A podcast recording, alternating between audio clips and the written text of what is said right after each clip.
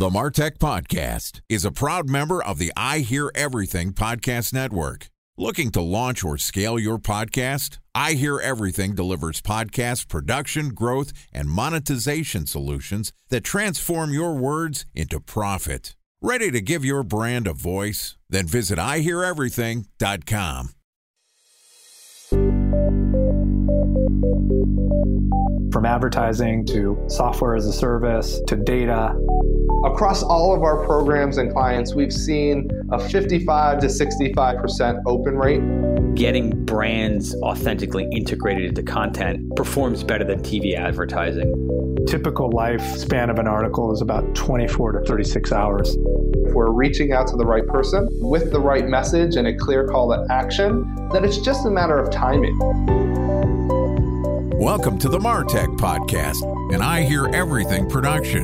In this podcast, you'll hear the stories of world class marketers that use technology to drive business results and achieve career success. We'll unearth the real world experiences of some of the brightest minds in the marketing and technology space so you can learn the tools, tips, and tricks they've learned along the way. Now, here's the host of the Martech Podcast, Benjamin Shapiro. Welcome to the Martech Podcast. I'm your host, Benjamin Shapiro, and this week we're going to talk about product placement.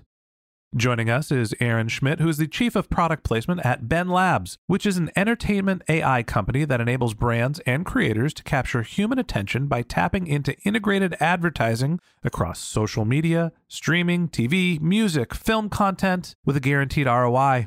BENlabs consists of the world's largest creator and influencer marketing business, largest product placement and promotions, their licensing company. It's a huge business. They're wonderful at product placement. We're thrilled to have them. And in addition to providing us with our guest, BENlabs is also a sponsor of the Martech podcast. So far this week, Erin and I have talked about technology driven product placements, and yesterday we talked about measuring product placement in television. Today we're going to wrap up our conversation talking about the future of product placement.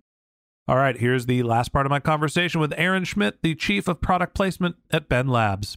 Erin, welcome back to the Martech podcast. Thank you. Always a pleasure to see you again. Always good to talk to one of our sponsors. And I'm excited to wrap up our conversation this week talking a little bit about where product placement is headed. We talked so far about not only product placement being a traditional marketing channel, one that's been around for 40 years, but where the measurement has evolved dramatically. You can actually figure out if somebody has seen your product on television and did they then go to the store and buy a physical or digital product.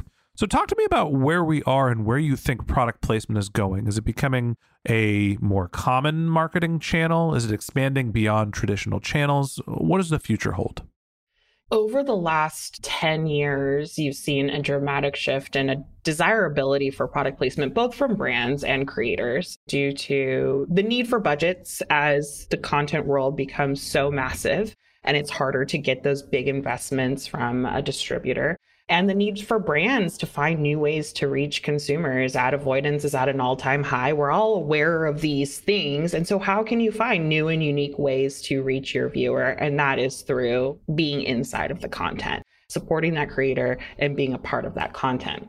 So, where do I see the future of product placement and what do I want to be a part of is really that shoppable moment. Amazon is clearly primed for that experience. Primed. I see what you did there. Uh huh. You see what I did there.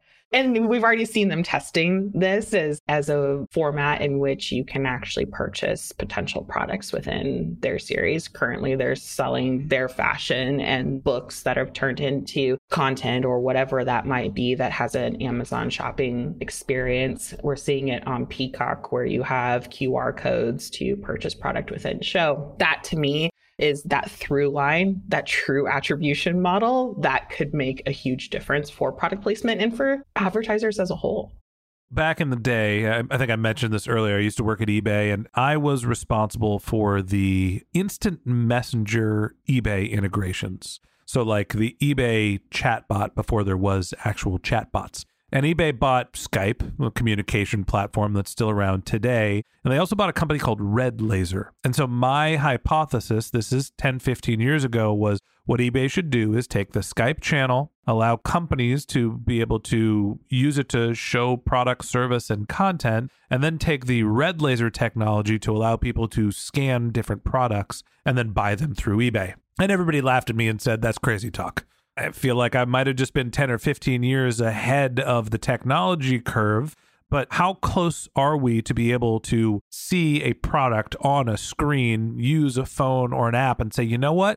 Tom Cruise looks cool as shit with those Ray Bans in Top Gun. I want that exact pair. I'm just going to take a picture of him and go buy them. Is it actually happening? Was I right 15 years later? You're there. Again, we're seeing it in show. The fact that I can do Super Bowl, every commercial had a QR code. Well, we're seeing that happen in series on Peacock. We're seeing the ability to pause a show on Amazon and go to Amazon Shop and buy from this episode.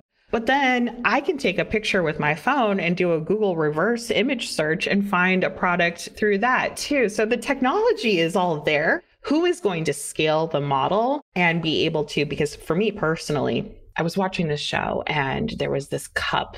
These two women were drinking out of these really great cups. And I'm like, I want those cups, these wine glasses.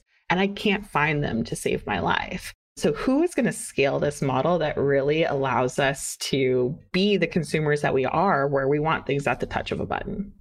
So, there's the ease of conversion, right? That we're simplifying the process to see media and buy products. I also think that there's an expansion in terms of what media is. We're not just watching traditional television. We're definitely not watching it on a big screen all the time iPads, iPhones, whatever device, tablet, phone you're using. There's also different formats of content. We're seeing user generated content more and more, short form down to TikTok. If you can't catch somebody's attention in two seconds, they're gone. So how does that impact what product placement is? It just mean people on YouTube are holding up products really quickly in two seconds and hoping that you buy something? Well, I think brands are going to be very sensitive to how that content is performing. So if it's held up for two seconds and it does nothing for the brand, then you're not going to get any more funding from a brand to do that this is where what we were talking about yesterday and really thinking about what are those core indicators of success when doing a product placement? What are the talking points that you need to be hitting that are driving that end result? That's going to be what drives product placement in the future. And I still think it has to be a marriage between creative and brand making sure that the creator is telling that story through their lens if I was trying to dictate to you how you should run the podcast, everyone on this podcast would hang like disassociate and move on to a different podcast because they're so used to the authenticity of who you are. So brands can't dictate that. And I think that those two elements combined are what the future of product placement will look like is making sure that you understand what the KPIs are and you're still having the authentic voice tell that story for you. So, authenticity and the way that the product placement functions will stay relatively the same. Talk to me about how you see the media landscape changing. Are we moving away from terrestrial television, your linear television? Is it being replaced by the TikTokists, uh, tiki tackers of the world? I don't know what to call it. TikToker. TikToker? Anyway, are they taking over in TikToker instead of like real celebrities? How's media consumption changing?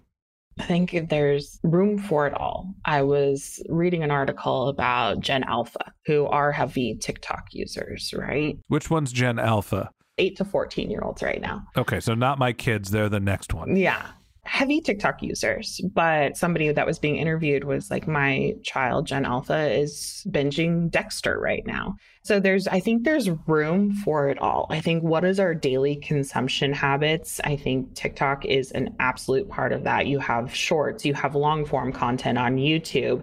You have linear content, traditional TV content, ABC, NBC, Fox, that then has multi window viewing. So a lot of people thought Riverdale, which was on CW, was actually a Netflix show because Netflix had the exclusive with CW to distribute their content seven weeks after the series had ended. So there is just this new way of content being distributed and finding out what those passion points are, how you're talking to the viewer, what you're building to create really good content.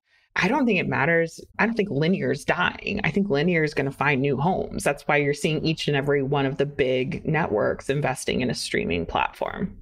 I was listening to Plain English with Derek Thompson, great podcast, and he was talking about the streaming landscape and and he said there's only two ways to make money bundling and unbundling. And it seems like we're going back into this bundling phase where everybody had their own individual app and now they're starting to be aggregated. Disney, as an example, Disney created their own app. Disney owns ESPN and Hulu. Now you can buy your bundle of those three properties, and eventually there'll be more and more that sort of get combined. And we'll be back to having regular cable television subscriptions in no time as we start going through this bundling and unbundling process, do you think the relationships between brands and the content production sources, the houses, I don't even know what to call them, the people that you work with, do those relationships change? Is it easier or harder to get your products placed when we're going through this shift of the media landscape?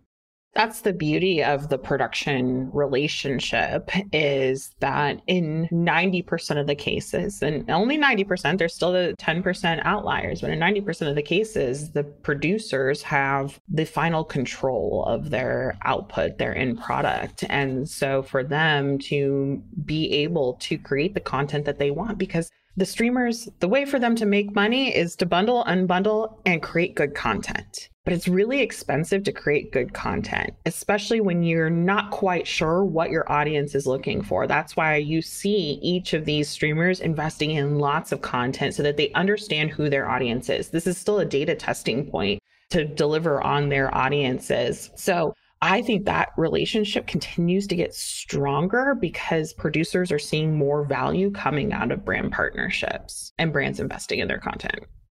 Last question I have for you. What should marketers make of not only the change in media landscape, the change in the way that we track and evaluating product placement? I'm sitting here with a product or a service that I want to sell. I don't know where my audience is. I don't know how to reach them. I don't know what channel. I don't know what bundle. I don't know what, I don't know anything help me out here. How do I make sense if I should be focusing on product placement?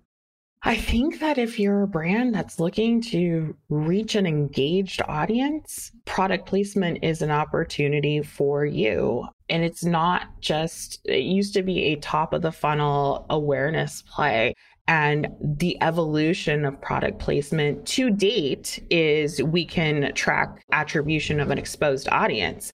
But the future of product placement will have an attribution through line that hopefully will be stronger than a digital click through rate or whatever that might be. And so invest now, get into this space, build that data set of who your audience is, how your integrations are performing, so that you're by the time that the actual shoppable content is alive and well, you are in the right place because you've actually built all of the data sets to understand where you should be. Inferred credibility is a powerful tool for marketers. Honestly, I've been relying on inferred credibility as the host of the Martech podcast for years now. People think that I seem to know what I'm talking about because I bring great guests like Erin onto this podcast. And that's not just something that works in audio content, it's in visual as well. You can put your product in the hands of someone that your audience loves, and they're going to believe that your product is cool, interesting, and different. That's always been the value of product placement. Now we could just measure it better. And that wraps up this episode of the Martech Podcast. Thanks for listening to my conversation with Erin Schmidt, the Chief of Product Placement at BENlabs. If you'd like to get in touch with Erin, you could find a link to her LinkedIn profile in our show notes, or you could visit her company's website, which is benlabs.com, B E N L A B S.com. Just one more link in our show notes I'd like to tell you about. If you didn't have a chance to take notes while you were listening to this podcast, head over to martechpod.com where we have summaries of all of our episodes and contact information for our guests. You can also subscribe to our weekly newsletter and you can even send us your topic suggestions or your marketing questions, which we'll answer live on our show. Of course, you can always reach out on social media. Our handle is martechpod, M A R T E C H P O D, on LinkedIn, Twitter, Instagram, and Facebook, or you can contact me directly. My handle is Ben J. Shap, B E N J S H A P. And if you haven't subscribed yet and you want a daily stream of marketing and technology knowledge in your podcast feed, we're going to publish an episode every day this year. So hit the subscribe button in your podcast app, and we'll be back in your feed tomorrow morning. All right, that's it for today. But until next time, my advice is to just focus on keeping your customers happy.